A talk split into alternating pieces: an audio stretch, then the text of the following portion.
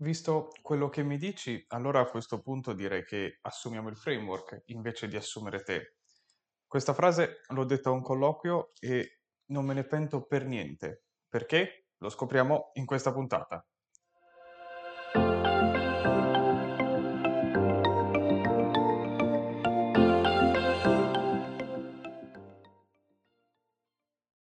Ciao, sono Lorenzo e nella vita sviluppo software.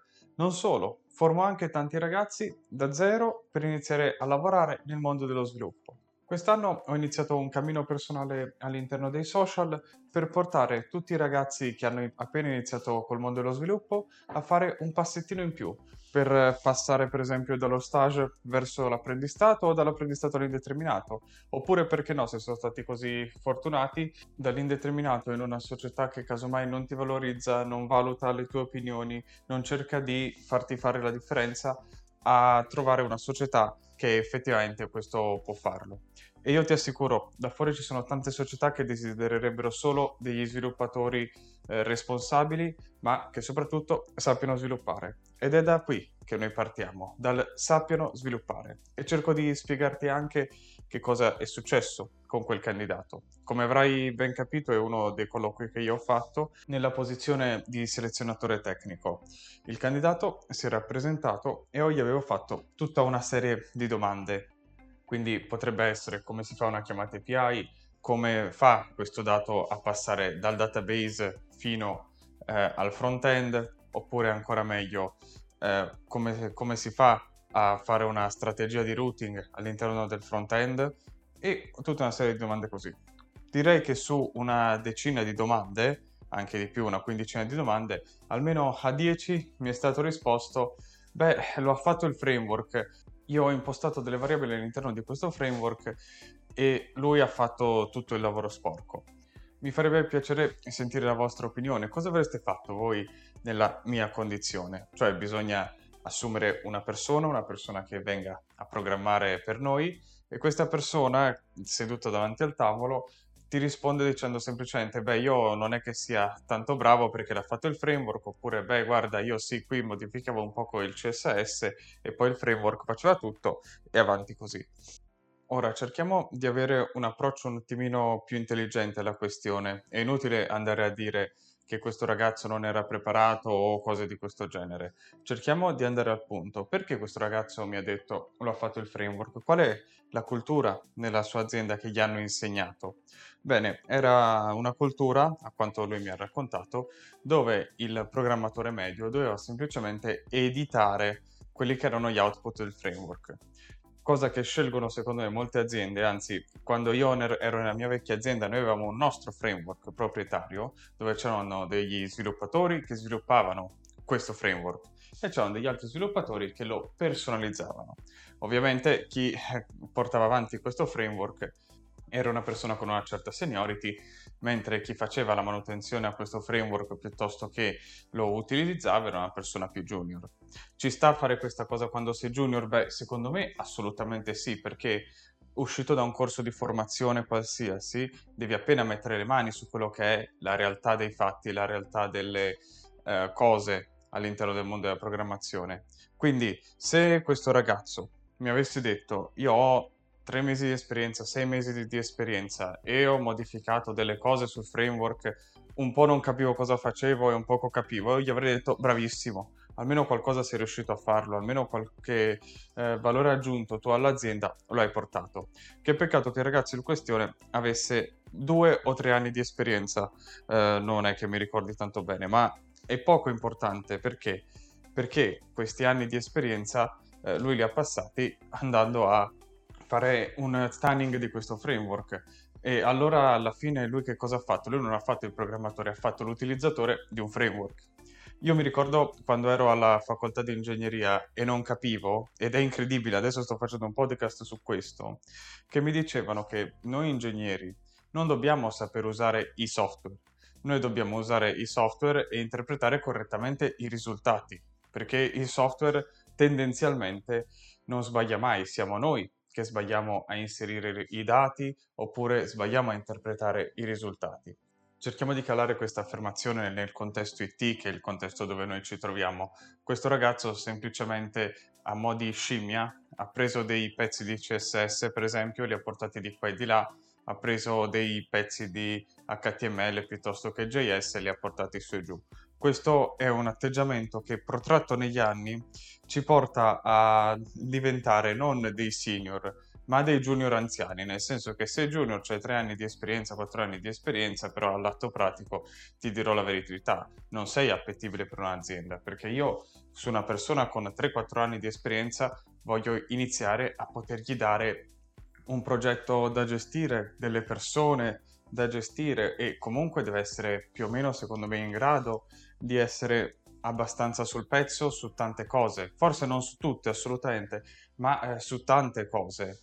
Questo cosa vuol dire? Vuol dire che dopo tre anni io ti devo poter dire guarda abbiamo un nuovo progetto e dobbiamo fare per esempio un nuovo gestionale. Perfetto, tu devi sapere come sviluppatore front-end, back-end, full stack, più o meno come si fa questo gestionale, non devi conoscerne eh, tutti i segreti oppure tutte le minuzie, però avere almeno un'idea, perché se no veramente non sei appetibile alle aziende. Poi su questo cerchiamo di fare anche un discorso. Ci sono, secondo me personalmente, dei progetti che si sviluppano così. Io ho il framework, personalizzo il framework. Leggi per esempio, io ho WordPress, e installo plugin, inserisco plugin, modifico plugin.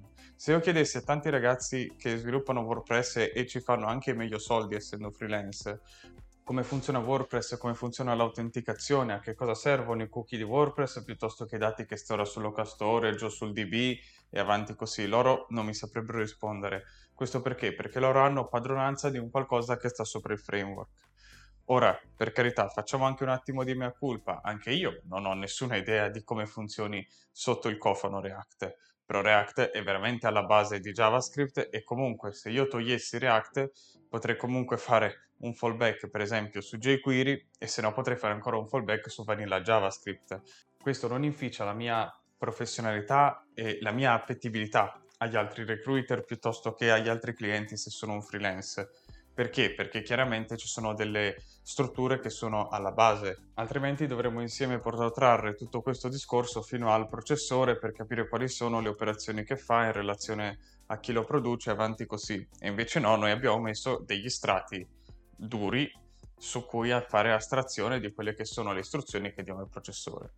Ma mh, mm, torniamo al topic principale, ovvero il fatto che ci sono delle aziende, abbiamo visto, che fanno questo lavoro qui, quindi il loro business è prendere dei prodotti già fatti, ma anche fatti in casa eh, e personalizzarli. E questo è un ottimo lavoro che possono fare delle persone un pochino più junior. Però ci sono anche delle aziende, e la mia è una di quelle, sono stato fortunato da questo punto di vista, che i prodotti li fanno e per fare i prodotti non serve solamente saper programmare, serve avere la testa per fare un'architettura di un prodotto, che a mio avviso è un mestiere totalmente diverso da quello del saper programmare. Nella programmazione c'è qualcuno che ti dice quello che devi fare, invece quando crei un software devi essere tu a dire questo software come va creato. Ed è un qualcosa che ti responsabilizza, che ti fa fare all'inizio tanti errori, però poi a forza di errori effettivamente si inizia a capire come gira il fumo e come vengono creati i software, come sono fatti. Su questo mi trovo abbastanza in linea no? con una dichiarazione di Gerardo Liguori di Start Impact che diceva se vai a lavorare in una startup, dato che sono pochi, tu vieni subito messo in una condizione di responsabilità. Questo perché? Perché non ci sono altri programmatori, quindi tu che sei junior sicuramente dovrai andare a creare un software, per esempio da zero, un'app da zero, e dato che sarai tu il primo e l'ultimo sviluppatore, questa qui è un'occasione per effettivamente mettere le mani un pochino su tutto, prendere un pochino di decisioni e capire come veramente si creano i software. Io ti dirò che quando avevo la startup, uno dei primi anni dopo l'università, io ti dirò che quando avevo la startup avevo creato la mia prima architettura ed era una cosa veramente orrenda, nel senso che passavo le preferences, le impostazioni di, del mio software da un metodo all'altro in maniera manuale e non c'era niente di centralizzato e appena lì muovevo i primi passi, però quelli sono stati i primi passi per portarmi qui dove sono adesso e io devo ringraziare e basta quella, quell'esperienza, perché altrimenti, per esempio, sarei stato in un'azienda, io mi ricordo mi avevano anche fatto il colloquio, dove col seno del poi sarei andato a personalizzare eh, strumenti di Office. Quindi preso un Office si faceva una piccola macro per importare esportare e non sarei cresciuto, eh, non avrei avuto anzi il mindset per crescere in, eh, in questo modo, che continuo ancora io a coltivare. Questo perché? Perché la ricerca dell'architettura migliore è appunto una ricerca che non finisce mai, perché altrimenti ce ne stavamo con eh, jQuery, eh, piuttosto che ce ne stavamo con il Fortran, oppure con Java 8 e avanti così.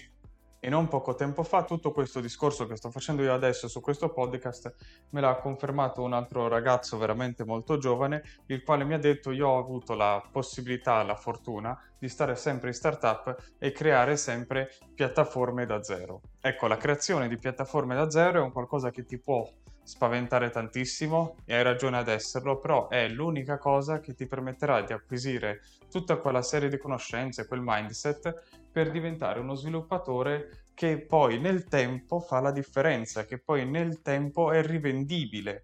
Perché cosa cercano le aziende? Cercano dei programmatori o per fare lavoro massa, e allora lì chiaramente vanno bene tutti, oppure cercano programmatori per fare la differenza. E in Italia, grazie a Dio, io sto vedendo che ci sono sempre più aziende che hanno bisogno di programmatori per fare le cose bene, per fare la differenza, per fare le cose una volta, scalarle e non doverle mantenere. Non ci servono i programmatori che fanno copia e incolla di codice da una parte all'altra, così giusto perché eh, è più facile e dobbiamo andare in produzione.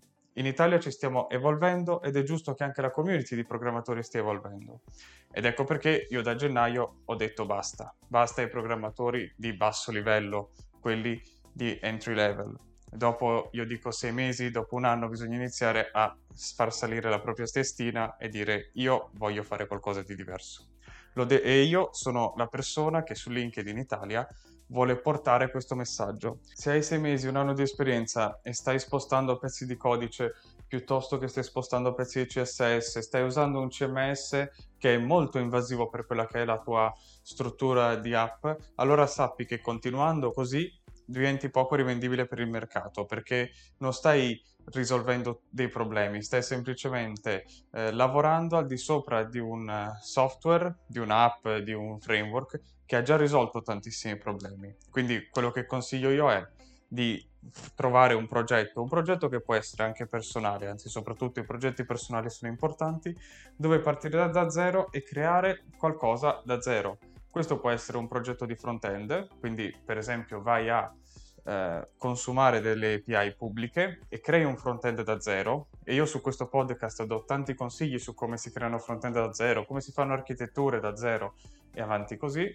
Mentre dall'altra parte se sei backend potresti semplicemente installarti un Docker sulla tua macchina, lì metti un database e inizi a programmare con eh, Java piuttosto che C Sharp, piuttosto che con Node, però lì inizi a capire per esempio come, come gira il fumo, come funziona il mondo della programmazione. Io l'ho fatto per tante volte con framework diversi, prima ho fatto Java, poi ho fatto C Sharp, adesso mi piace moltissimo Node e quello che ho trovato che, che è totalmente equivalente è appunto il modo di gestione delle, delle, architetture. Le architetture sono molto simili, più o meno uguali, i principi sono quelli e questi principi, che alla fine se io potessi dare un nome sarebbero i principi solid, sono comuni a tutti i linguaggi di programmazione, a tutte le architetture. Ed è per questo che devi iniziare a padroneggiarli veramente, non a padroneggiarli a parole. Quindi, insomma, ti metti qui, fai un bel progetto personale e poi se effettivamente vedi che continui in azienda a fare sempre lo stesso lavoro e vuoi migliorare la tua condizione di lavoratore, di professionista nel mondo IT, allora forse è il caso che tu eh, ti guardi un attimino intorno.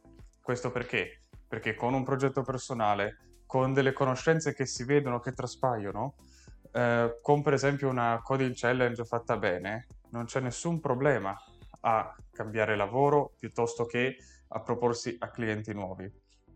Poi per carità, ognuno sceglie la propria vita.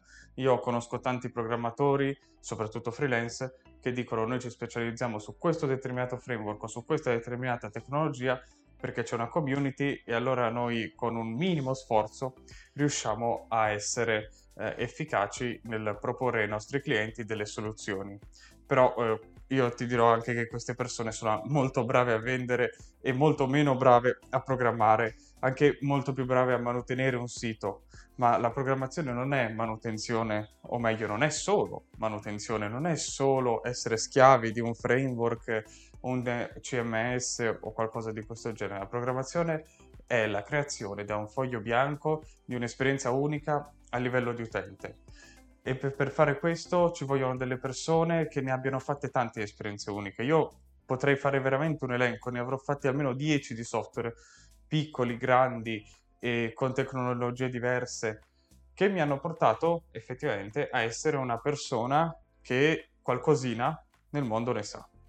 Quindi questo è il, è il problema. Se io vado a un colloquio e dico lo ha fatto il framework, allora è chiaro che le persone ti verranno a cercare e ti offriranno una posizione di lavoro diversa rispetto a quella che ricopri attualmente, oppure ancora meglio eh, ti offriranno di eh, avere in mano le chiavi di tutto un software. E questo, almeno dal mio punto di vista, è una cosa stupenda, perché alla fine tu puoi dire guarda, questo software l'ho fatto io dall'inizio alla fine, l'architettura l'ho pensata io e te ne prenderai tutte le cose positive piuttosto che tutte le cose negative.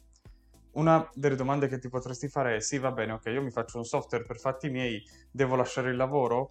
E io ti risponderò con eh, un esempio pratico. Matteo Collina, se vuoi vallo a vedere su internet, e lui è uno dei manutentori principali di Fastify. Fastify è uno dei framework in contrapposizione ad Express più utilizzati. Questo ragazzo era, è ancora assolutamente molto bravo e continua a lavorare per la sua azienda. Anzi, forse il fatto che abbia fatto Fastify, il fatto che sia una persona che comunque è esposta, gli avrà sicuramente dato l'opportunità di fare una crescita. Ed ecco perché io sono qui a dirti che è il momento di alzarsi e iniziare a dire perfetto, io da domani creo il mio piccolo nuovo software. Verrà bruttissimo, te lo dico già, ma tu non devi avere paura, perché poi dopodomani creerai il tuo secondo software da zero, la tua seconda app da zero, e lì inizierà ad essere più bello, lì inizierai a capire tante cose del perché, del per come, e vedrai che piano piano le cose si apriranno. Un'altra delle cose che mi fa piacere condividere con te è che se sei uno sviluppatore front-end, questo percorso potresti anche non farlo da solo. Ci sono io in questo podcast che che ogni settimana va a snocciolare degli argomenti di architettura front-end piuttosto che di design system, piuttosto di come io ho fatto le cose in una determinata situazione e come l'ho, la ho risolta. Quindi forse è anche il caso che vai a iscriverti a questo podcast o comunque mi segui su LinkedIn perché anche lì scrivo tante cose inerenti all'architettura di un software in modo tale che questo percorso non lo fai da solo, lo fai insieme a me e vedrai che sarà un percorso molto più veloce, i risultati arriveranno sicuramente prima e forte di questi risultati che saranno arrivati, allora a questo punto tu potrai prendere in mano la tua vita e dire perfetto, io voglio scegliere dove voglio andare, cosa voglio fare.